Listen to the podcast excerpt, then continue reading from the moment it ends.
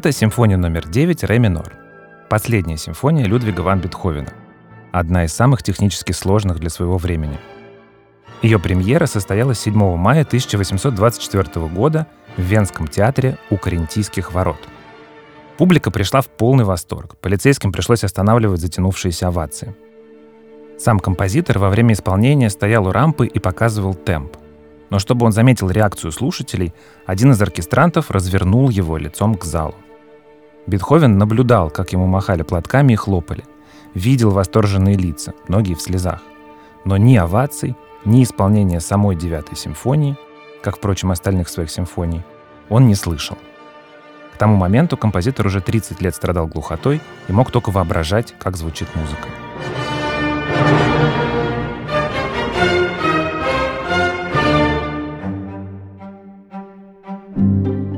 Причина глухоты Бетховена до сих пор не ясна.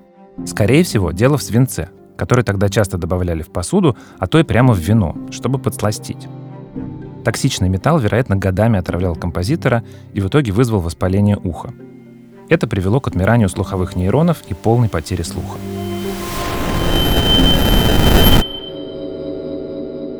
Бетховен – один из самых известных примеров. Но вообще оглохнуть можно от множества причин.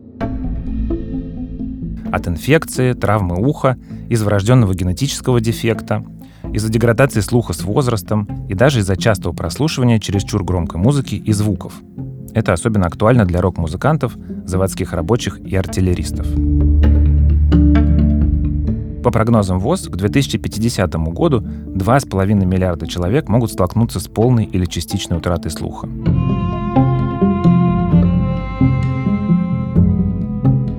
Хотя глухота была нередким явлением всю историю человечества, справиться с этой проблемой удалось лишь после того, как ученые разобрались, что такое звук и как именно наш мозг его воспринимает.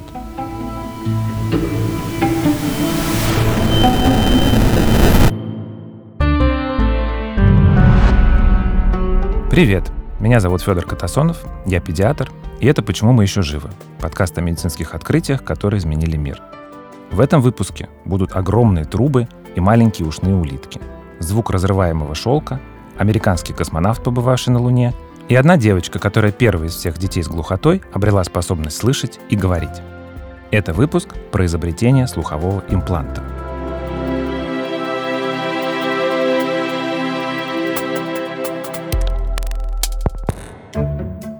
Мы делаем этот эпизод с другом и партнером — Aviasales еще.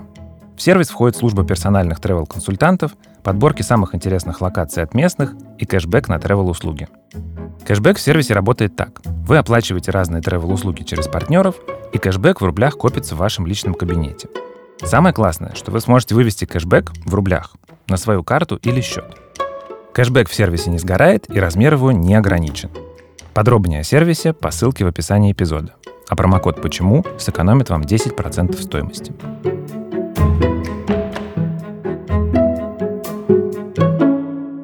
Самое простое слуховое устройство вы можете сделать сами прямо сейчас. Сложите пальцы одной ладони колечком и приложите к уху. Звуки станут чуть более резкими. Это потому, что форма воронки, рога или раструба обладает свойством концентрировать и усиливать звуковые колебания. По той же причине коническую форму, широкую снаружи, сужающуюся внутри, имеет наше собственное ухо и уши многих животных. С этой формой также связан плеск моря, который мы слышим, когда прислоняем к уху морскую раковину.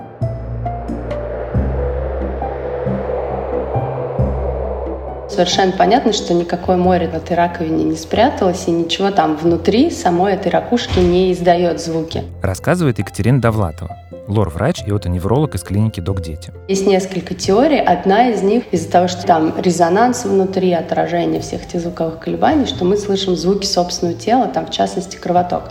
Но вот есть статьи, которые говорят, что если мы позанимаемся какой-то физической активностью, то по идее наш же кровоток усиливается, мы должны слышать сильнее этот шум, а этого не происходит. То есть это как бы косвенное опровержение теории. Есть другая теория, что это звуки окружающей среды, которые туда попадают, как в ловушку из такого строения, начинают там резонировать, отражаться и создают такой фоновый шум. Люди еще в античные времена заметили свойство конических форм усиливать звуки довольно давно изобрели музыкальный инструмент — трубу. Но вот в медицине акустические свойства труб особо не применялись до 17 века, когда наступило новое время — эпоха изобретательства, экспериментов и зарождения современной науки. Первые слуховые устройства как раз и выглядели как рога или трубы. Они так и назывались — ушные трубы. Первое упоминание такого устройства встречается в труде французского иезуита Жана Леоришона, опубликованного в 1624 году. Через три года вышла естественная история английского философа Фрэнсиса Бэкона, где тот уже более подробно описал воронкообразные инструменты, которые усиливают звуки, если прислонить их узким концом к уху. Еще раньше этих двоих Паоло Апраина из Венеции самостоятельно сконструировал такое устройство, используя знания, которые он получил от своего учителя — Галилео Галилея. Было и множество других ученых, философов и священников, которые следующие два века предлагали свои модели ушных труб. И прямые, и изогнутые, и в форме закрученного бараньего рога. Одну такую трубу сконструировал и друг Бетховена — механик Мельцель. Композитор пользовался ее время от времени, когда еще не совсем оглох.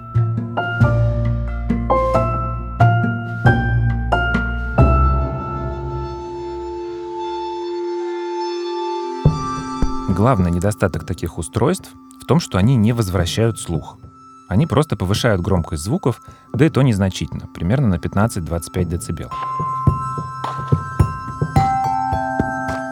Скажем, громкость обычного человеческого разговора около 40 дБ. Чтобы усилить громкость звука на 40 дБ, нужно приложить к уху трубу длиной 6 метров.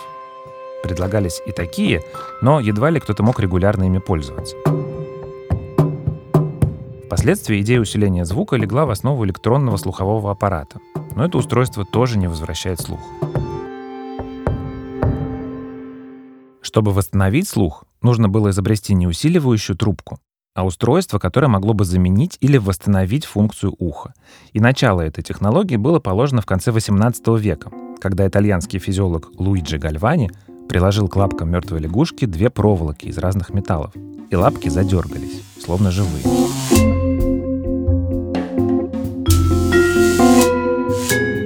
Это произошло из-за возникшей в проволоках и нервах разности электрических потенциалов и тока, который прошел через мышцы. Так Гальвани открыл электрические явления в живых организмах и положил начало новой научной отрасли — электрофизиологии.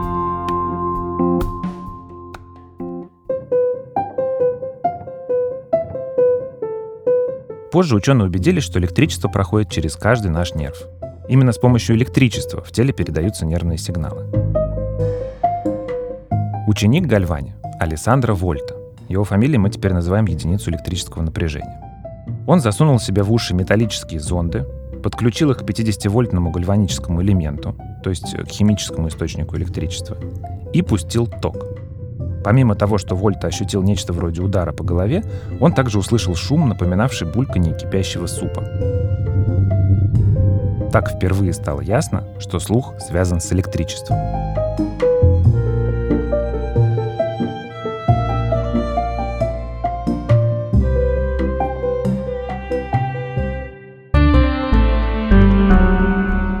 Давайте разберемся, как устроено наше ухо. В нашем ухе есть три отдела. Это наружное ухо, среднее ухо, внутреннее ухо, и у каждого из этих отделов своя функция. Ну, если обобщать с точки зрения слуха, то можно сказать, что начинается все с наружного уха, где наша ушная раковина собирает все звуковые колебания, их концентрирует и направляет по наружному слуховому проходу до барабанной перепонки. То есть наружный слуховой проход — это такой коридор, который заканчивается как тупик барабанной перепонкой. Барабанная перепонка начинает колебаться, воспринимая все эти звуковые колебания.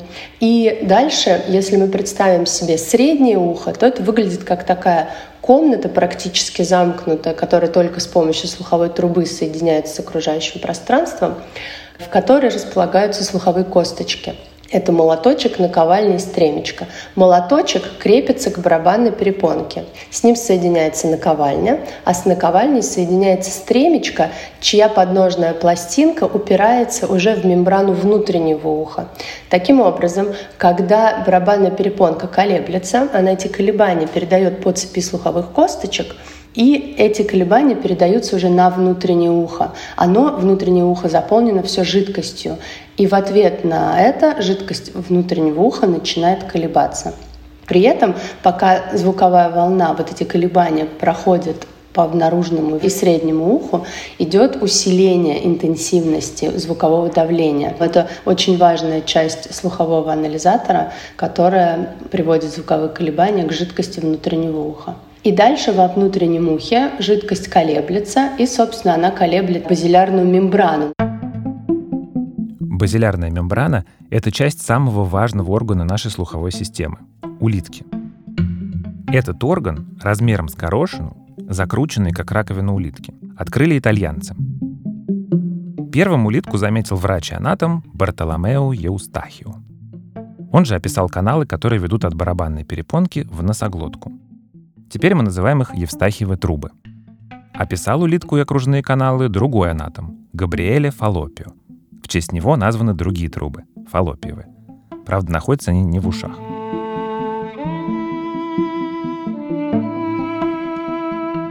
Изнутри улитка заполнена жидкостью и густо усеяна специальными рецепторами — волосковыми клетками. Они так называются, потому что имеют выросты, похожие на волоски или жгутики — Механические колебания от среднего уха передаются на мембрану улитки, что приводит в движение жидкость внутри нее. Волосковые клетки улавливают и усиливают движение этой жидкости и преобразуют его в электрический сигнал, который передается по вестибулярно-слуховому нерву в кору головного мозга. Кора этот сигнал расшифровывает и преобразует в звуки окружающего мира. Вот так мы и слышим. При этом у волосковых нейронов есть специализация, или, как говорят врачи, тонотопия. Это значит, что нейроны в разных отделах улитки настроены на восприятие звуков строго определенной частоты. Те клетки, которые находятся у основания улитки, то есть в самой широкой ее части, воспринимают только звуковые колебания высокой частоты — от полутора тысяч до 20 тысяч Гц. Вот такие. В середине улитки — растут волосковые клетки, воспринимающие звуки средней частоты от 600 до 1500 Гц. Вот такие. Наконец, на вершине улитки расположились клетки, реагирующие только на низкочастотные звуки от 200 до 600 Гц. Вот такие.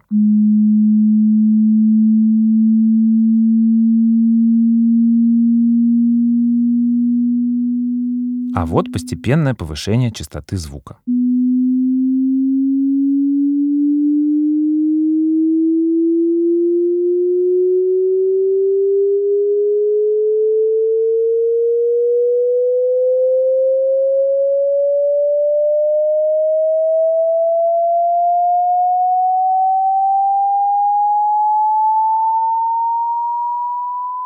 Если вы услышали весь звуковой фрагмент, который мы остановили в районе 900 Гц, то, скорее всего, с волосковыми нейронами внутри ваших улиток все в порядке.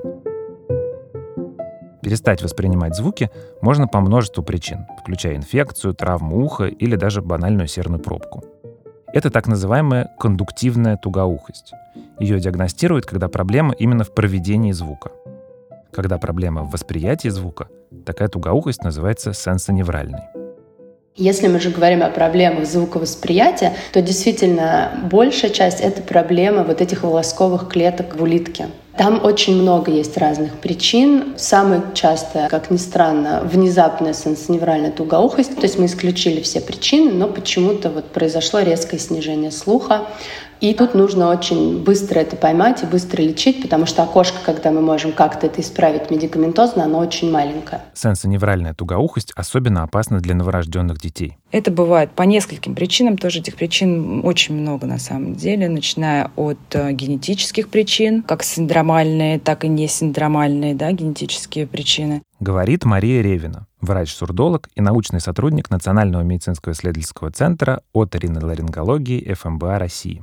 Это критический низкий вес при рождении, это тяжелые роды, это какие-то конфликтные ситуации в плане крови, по группе крови, по резусу-фактору, это тяжелые инфекционные заболевания мамы, ну и, соответственно, ребенка. Это перенесенные заболевания, такие как краснуха во время беременности. Ну, в общем, причин на самом деле очень много. Ребенок, родившийся глухим, не сможет говорить.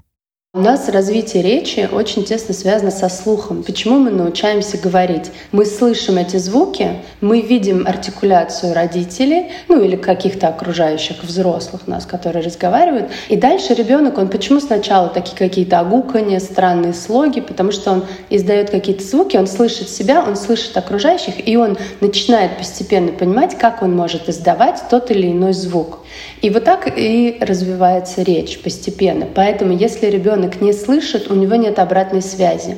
И действительно, до 6 месяцев детки даже глухие, они могут гулить, они могут издавать какие-то звуки. Но из-за того, что нет обратной связи, то есть они не получают этот фидбэк, они не понимают, что дальше с этими звуками делать, поэтому дальше речь у них не развивается.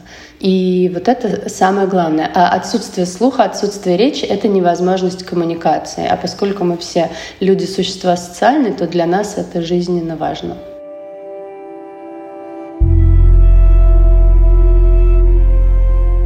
По словам Марии Ревиной, с врожденной тугоухостью рождается один из 500 детей. До недавнего времени для них был только один выход — обучаться жестовому языку — Однако сначала в XIX, а потом и в XX веке люди придумали множество устройств для записи, передачи и воспроизведения звука. Сначала телефон и патефон, потом магнитофон и диктофон, наконец, звуковые карты на основе полупроводниковых микросхем. Почему бы не придумать подобное устройство, которое можно вживить человеку в голову, чтобы оно там точно так же записывало звук из окружающей среды, преобразовывало его в электрические сигналы и посылало их прямо в мозг. Так, из общего развития науки и техники родилась идея слухового импланта.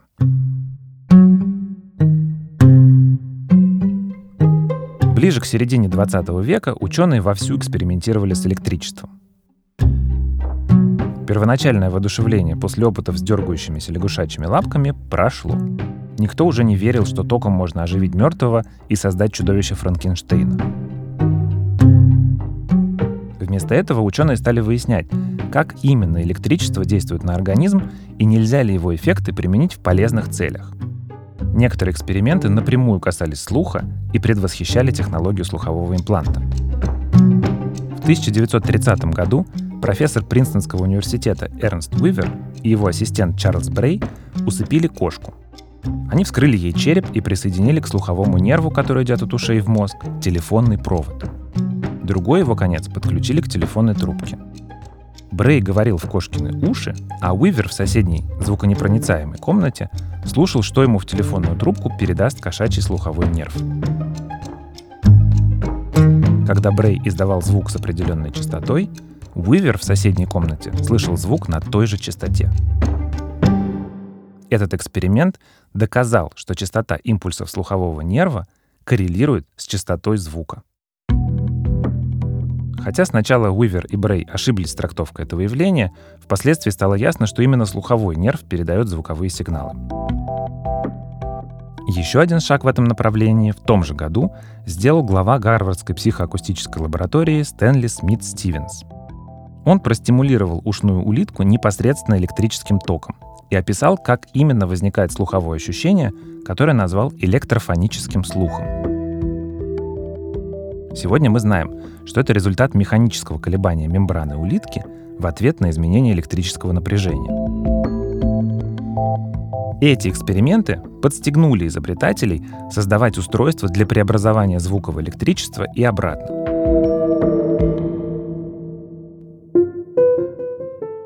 Например, в 1939 году Гомер Дадли, инженер компании Bell Telephone Laboratories, изобрел электронное устройство, способное синтезировать звук человеческой речи на основе слов, которые в аппарат вбивали вручную с клавиатуры. Дадли назвал изобретение VODER — Voice Operating Demonstrator — демонстратор голосовых операций. Это был огромный аппарат весом несколько тонн. Он генерировал речь на основе всего 20 звуков. Вот Дадли разговаривает с машиной, которой управляют двое операторов. А теперь давайте мистер Геррет и мисс Харпер покажут нам, что может Водер с помощью этих 20 отдельных звуков. Сначала устройство сгенерирует слова, а из этих слов мы можем собрать предложение. Допустим, Харпер, пусть машина скажет «She saw me». Дальше Дадли показывает, что его водор умеет даже менять интонации. Делалось это с помощью специальной педали, которую нажимал оператор. Say the sentence in answer to these questions. Who saw you? She saw me.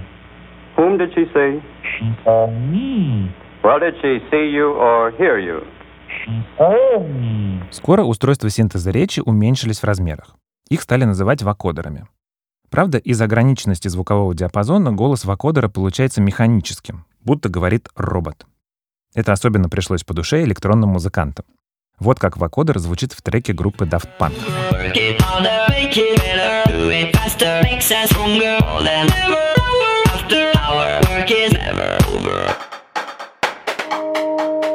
Принципы работы вакодера позже легли в основу ранних схем обработки человеческой речи для слуховых имплантов. Только использовались эти принципы как бы в обратную сторону. Вакодер синтезирует речь на основе электронных сигналов, а имплант, наоборот, преобразует живую речь в электрические импульсы. Вообще научить электронное устройство распознавать и передавать в мозг именно человеческую речь было главной и самой сложной задачей инженеров того времени. Ведь наш мозг настроен на голос других людей особенно тонко. К 50-м годам проблемой слуха занимались уже не только нейрофизиологи, но и инженеры, атологи, то есть специалисты в анатомии уха, и даже психоакустики, ученые, занимающиеся психологическими аспектами восприятия звуков. Все было готово к появлению слухового импланта. И первым эту идею воплотил французский электрофизиолог Андре Дюрно.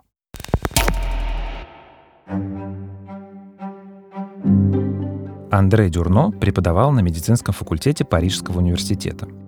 По натуре он был ученый-идеалист и больше всего любил экспериментировать с электричеством, как его знаменитые предшественники Луиджи Гальвани и Алессандро Вольта — Дюрно своими руками собрал устройство для непрерывного измерения пульса, придумал технологию электростимуляции для удаления металлических фрагментов из костей и предложил способ изучения нарколепсии с помощью электроэнцефалографии.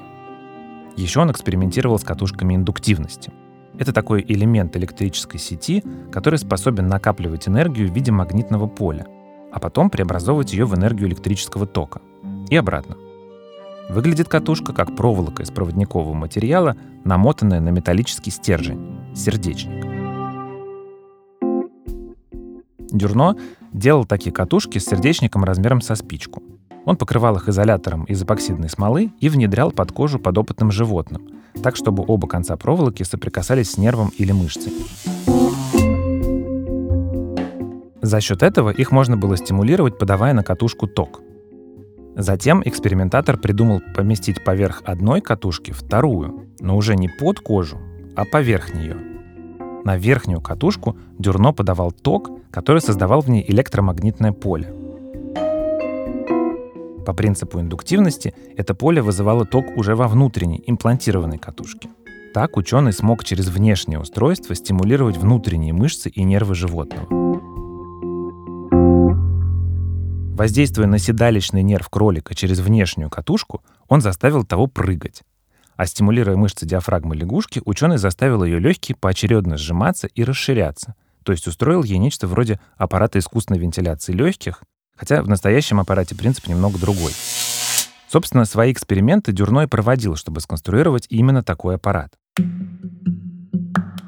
те времена 40-е 50-е годы многие люди болели полиомиелитом, который вызывал паралич дыхательных мышц. Некоторых пациентов приходилось подключать к тяжелому и громоздкому аппарату железное легкое, и ученые искали более совершенные способы решения этой проблемы. О слухе Дюрно сначала не думал, но в ходе экспериментов он понял, что нужно подобрать правильную частоту электрических сигналов, которые подаются на мышцы. Если сигнал слишком слабый, мышца не отреагирует. А если слишком сильный, будут болезненные ощущения. В итоге оптимальной частотой оказались 400-500 Гц. как удачно, что эта частота лежит в диапазоне обычного человеческого голоса. Дюрно стал раздражать мышцы кроликов и лягушек своим голосом. Конечно, не напрямую, а преобразуя его в электрический сигнал. Возможно, именно это и подтолкнуло его к экспериментам со слуховым нервом.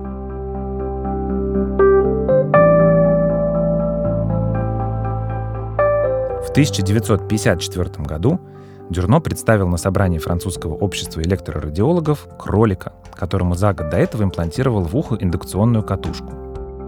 Животное чувствовало себя хорошо. Отчет о том собрании, опубликованный в 1955 году, это первое появление в печати идей импланта для стимуляции слуха. Теперь нужен был кто-то, кто помог бы провернуть тот же эксперимент с человеком. Таким специалистом стал Шарль Ире. Ире тоже жил в Париже и работал отохирургом, специалистом по операциям на ушах. Кроме того, он прославился тем, что придумал операцию по лечению азены, особой формы инфекционного ринита, при которой истончается слизистая оболочка носовой полости. Ире вообще был врачом-инноватором. Особенно он интересовался нейроанатомией и писал статьи о хирургическом восстановлении лицевого нерва. Однажды, в 1957 году, отохирурга попросили проконсультировать 57-летнего пациента, которому сделали неудачную операцию по удалению холестиатомы. Это осложнение отита, которое выглядит как опухоль. В ходе операции мужчине удалили обе ушные улитки и повредили лицевой нерв, который отвечает за мимику. Он оглох и страдал от лицевого паралича. Ире предложил пересадку лицевого нерва, что хотя бы вернет мимику. Нужен был материал для трансплантации, и хирург отправился искать свежий труп в Парижскую медицинскую школу. Там он и встретил Андре Дюрно, который к тому моменту уже провел много экспериментов с индукционными катушками. Он предложил Ире вместе с нервом внедрить пациенту в ухо и такую катушку. Хирурга идея удаленной стимуляции слухового нерва восхитила, и он согласился. 25 февраля 1957 года Ире и Дюрно пересадили пациенту на лицо новый нерв. Заодно они поместили в культю удаленной когда-то улитки электрод. Этот электрод был соединен с индукционной катушкой, внедренной в височную мышцу. Это была первая операция по установке слухового импланта, и она прошла успешно. Поскольку ушная улитка на латыни «кохля», такие импланты впоследствии стали называть кохлеарными. Теперь предстояло проверить эффект от операции. Пациенту попеременно включали сигнал частотой 100 Гц, на катушку передавали низкочастотный переменный ток, а еще надиктовывали слова в микрофон. В итоге мужчина смог услышать лишь два вида шума. Один напоминал звук разрываемого шелка, а другой был похож на разрываемую мешковину. Человеческую речь пациент разобрать не смог. Второй пациенткой дуэта хирурга и ученого оказалась женщина из Вьетнама, оглохшая из-за побочных эффектов антибиотиков. Она оказалась не лучшей подопытной. По-видимому, участвовать в эксперименте она согласилась под давлением родителей, а самой ей это было не очень-то и нужно. Женщине не нравилось носить портативный блок стимулятора, участвовать в тестах и отвечать на вопросы. В итоге она уехала на родину вместе с имплантом, и больше вести от нее не было. Понять, помог ли ей придуманный ими аппарат, Дюрно и Ре не смогли. Тем временем электрод, вживленный в ухо первого пациента, сломался. Его заменили, но и второй имплант вскоре перестал работать. Это было закономерно. В те времена еще не было надежных способов изоляции искусственных устройств от тела, и любая протечка жидкости из окружающих тканей вводила аппарат из строя. Ирре заявил, что конструкция имплантов никуда не годится, чем очень уязвил своего коллегу, ведь Дюрно собирал их своими руками и гордился своей работой. И Рэ посоветовал ему обратиться в коммерческую компанию, которая бы изготовила более совершенное устройство. Но Дюрно никому свои задумки доверять не хотел. Он вообще не любил промышленников и капиталистов и не хотел с ними сотрудничать. В итоге коллеги разругались. Ире вышел из проекта и больше в экспериментах со слуховыми имплантами не участвовал. Сам же Андре Дюрно еще много лет успешно изучал способы применения электричества в медицине. Он провел еще одну имплантацию индукционной катушки вместе с другим хирургом. Опять случилась неудача. Дюрно был в первую очередь ученый, а не стартапер. Ему нравилось придумывать схемы, конструировать устройства. но доводить их до практического применения и превращать в продукт ему было менее интересно. К счастью, французский нейрофизиолог написал несколько научных статей про свои эксперименты. И одну из них, опубликованную в 1959 году, прочитал один американец. Он принес ее своему врачу-отохирургу Уильяму Хаусу. И Хаус загорелся идеей превратить задумку Дюрно в полноценное устройство.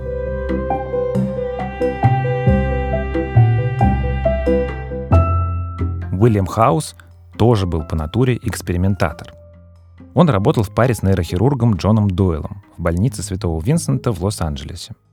Они оперировали органы слуха, а заодно пытались через электроды стимулировать слуховой нерв, пока он представал перед ними обнаженный на хирургическом столе. С техническим решением задачи стимуляции Хаусу помогал знакомый электрик. Люди после таких операций не чувствовали дискомфорта и даже слышали какие-то звуки. Это вдохновило Хауса имплантировать одному пациенту с глухотой проводное устройство, стимулирующее слуховой нерв, наподобие тех катушек, о которых он прочитал в статье Андрея Дюрно.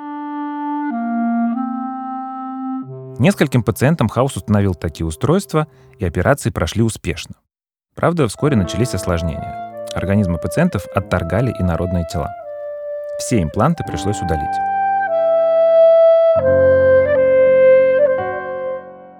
Однако Хаус успел убедиться, что для лучшей стимуляции слухового нерва нужно прикреплять к улитке не один электрод, а сразу несколько, чтобы стимулировать разные ее отделы.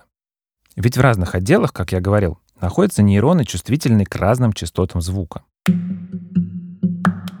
К такому же выводу пришли сразу несколько коллег и современников хаоса, вдохновленных идеей бионического уха. В середине 60-х стэнфордский хирург Блэр Симмонс имплантировал пациенту примерно такое же устройство, как у хаоса, только не с одним, а с шестью электродами, которые стимулировали разные области улитки. Пациент стал различать высокие и низкие звуки. В 1973 году французский атолог Клод Анри Шуар, ученик Шарли Эре, разработал процедуру имплантации электродов через 12 отдельных отверстий в улитке.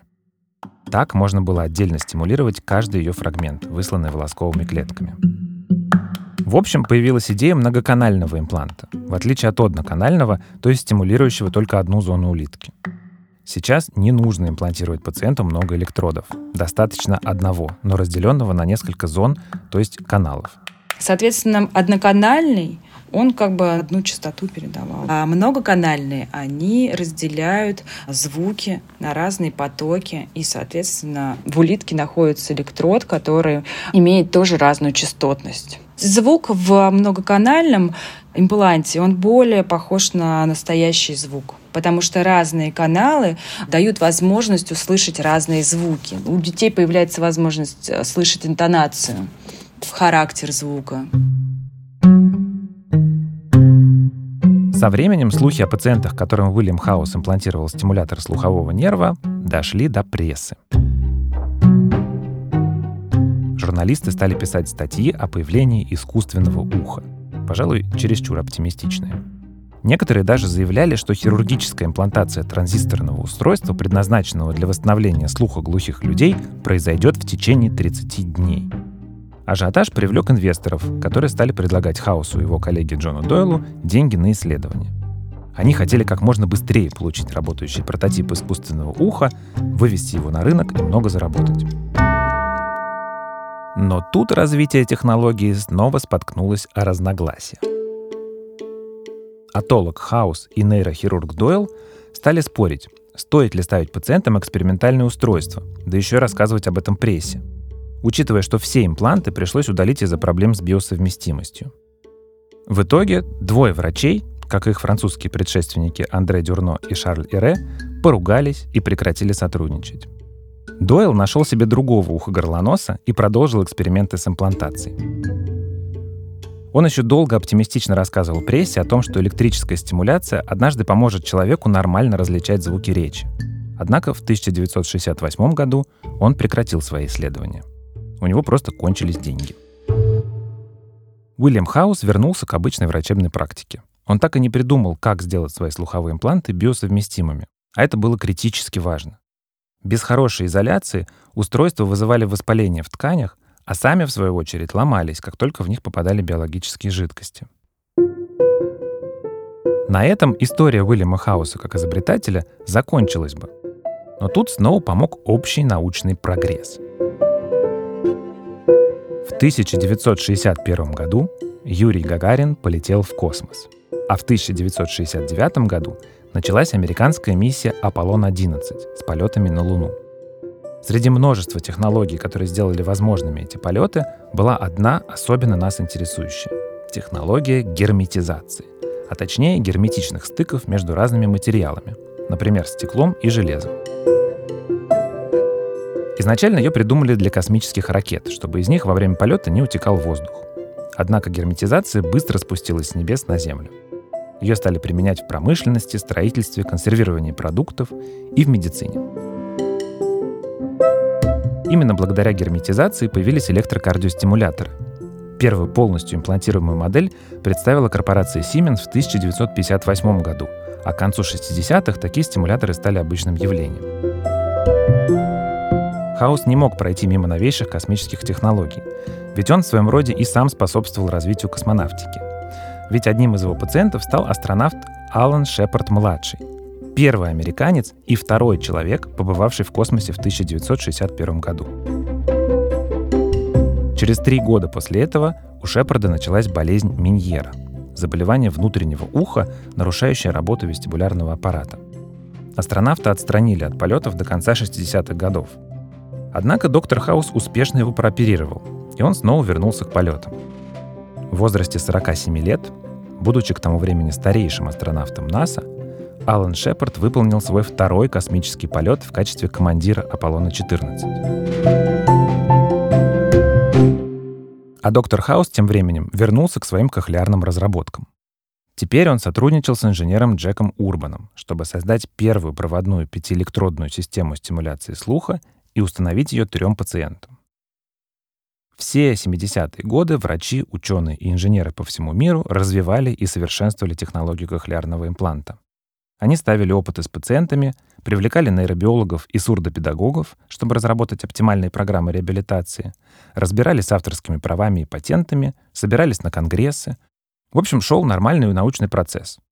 Помимо Уильяма Хауса в нем участвовали и другие специалисты, например, австрийские инженеры-электрики Инги Борга и Эрвин Хохмайер, и отохирург из Австралии Грэм Кларк. В отличие от своего американского коллеги, они разрабатывали многоканальное устройство и вполне в этом преуспели. И вот, наконец... 20 лет исследований привели к достижению, которое вы сейчас увидите. Трейси — обычный здоровый ребенок. На третьем году жизни внезапно полностью потеряла слух из-за менингита. Из-за очень серьезных эффектов, которые это окажет на ее будущее, мы выбрали ее в качестве первого ребенка, которому поставим кохлеарный имплант. Такую операцию никогда не проводили ребенку ее возраста. Это Уильям Хаус рассказывает о Трейси Хастед, первом ребенке, которому установили кохлеарный имплант. Случилось это в 1981 году. Трейси тогда было уже 5 лет, и из-за глухоты она не могла говорить. Однако операция прошла успешно. What? Okay, please. What? Doesn't fit. Cinderella fits. What's that? Kiss. You say kiss. Say kiss. Kiss. You're happy. Happy. Happy.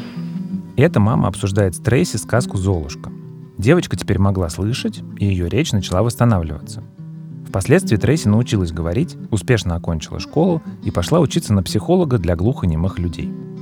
Уже в 1984 году американское государство одобрило первый коммерческий слуховой имплант для взрослых, а в 90-м — для детей. Устройство называлось House 3M Single Channel Implant, то есть одноканальный имплант — созданный Уильямом Хаусом и произведенный компанией 3M. Вот как примерно слышали люди, которым установили этот имплант.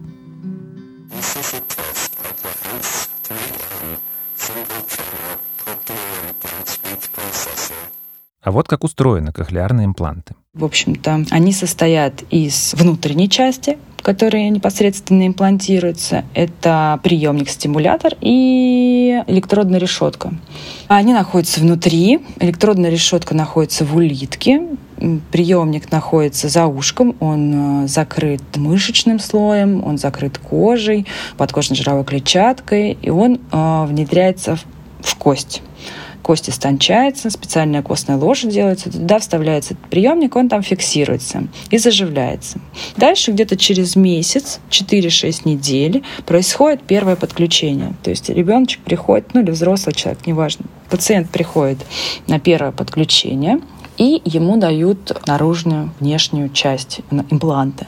Это микрофон, заушный речевой процессор. Они выглядят приблизительно как обычный слуховой аппарат. И передатчик. На данных возможностей, которые сейчас существуют, не нужны никакие торчащие провода, чтобы подключаться да, изнутри. То есть есть магнит, с помощью магнита прикрепляется передатчик к приемнику. Магниты бывают разные, детские, взрослые, поэтому как бы все регулируется. Микрофон улавливает звук, передает на речевой процессор. Речевой процессор, соответственно, кодирует, передает на передатчик. Передатчик передает по воздуху через кожу на приемник. Приемник декодирует и передает на электронную решетку. Есть у кохлеарного импланта одно серьезное ограничение. Он может помочь только если глухота связана с повреждением улитки. Если же причина потери слуха находится глубже, например, на уровне слухового нерва или слуховой коры головного мозга, то тут уже кохлеарный имплант будет бессилен. Тем не менее, и это прорыв. Массовое внедрение технологий кохлеарных имплантов началось в 90-х. Уже в 1991 году сотрудники Всесоюзного научного центра аудиологии и слухопротезирования провели две первые кохлеарные имплантации в России. Сейчас скрининг на возможные проблемы со слухом проводят младенцам еще в роддоме. И если нужно, малышам устанавливают кохлеарный имплант. В России есть сразу несколько медицинских центров, где это делают. Австралийский отохирург Грэм Кларк, один из изобретателей технологии многоканальных имплантов, в 1981 году, когда Трейси Хастед вернула себе слух, основал компанию Cochlear Limited. А в Австрии его коллеги Ингеборга и Эрвин Хохмайер основали компанию MedL. Теперь это два основных и крупнейших производителя кохлеарных имплантов во всем мире. И они регулярно выпускают новые модели, с каждым годом все более совершенные. Например, новейшая модель импланта от компании Cochlear вышла в 2019 году. Она толщиной всего 4 мм, почти незаметна на ухе и может синхронизироваться с айфоном. Чтобы понять, как звук слышится в имплантах, ученые прибегают к помощи людей, глухих на одно ухо. Им включают тестовую фразу сначала для здорового уха, а потом для неслышащего, на который установлен имплант, и просят сравнить ощущения. Вот обычная фраза The sun is finally shining. The sun is finally shining. А вот что слышит человек с имплантом. The sun is finally shining. Сейчас в мире более 450 тысяч человек носят кохлеарные импланты.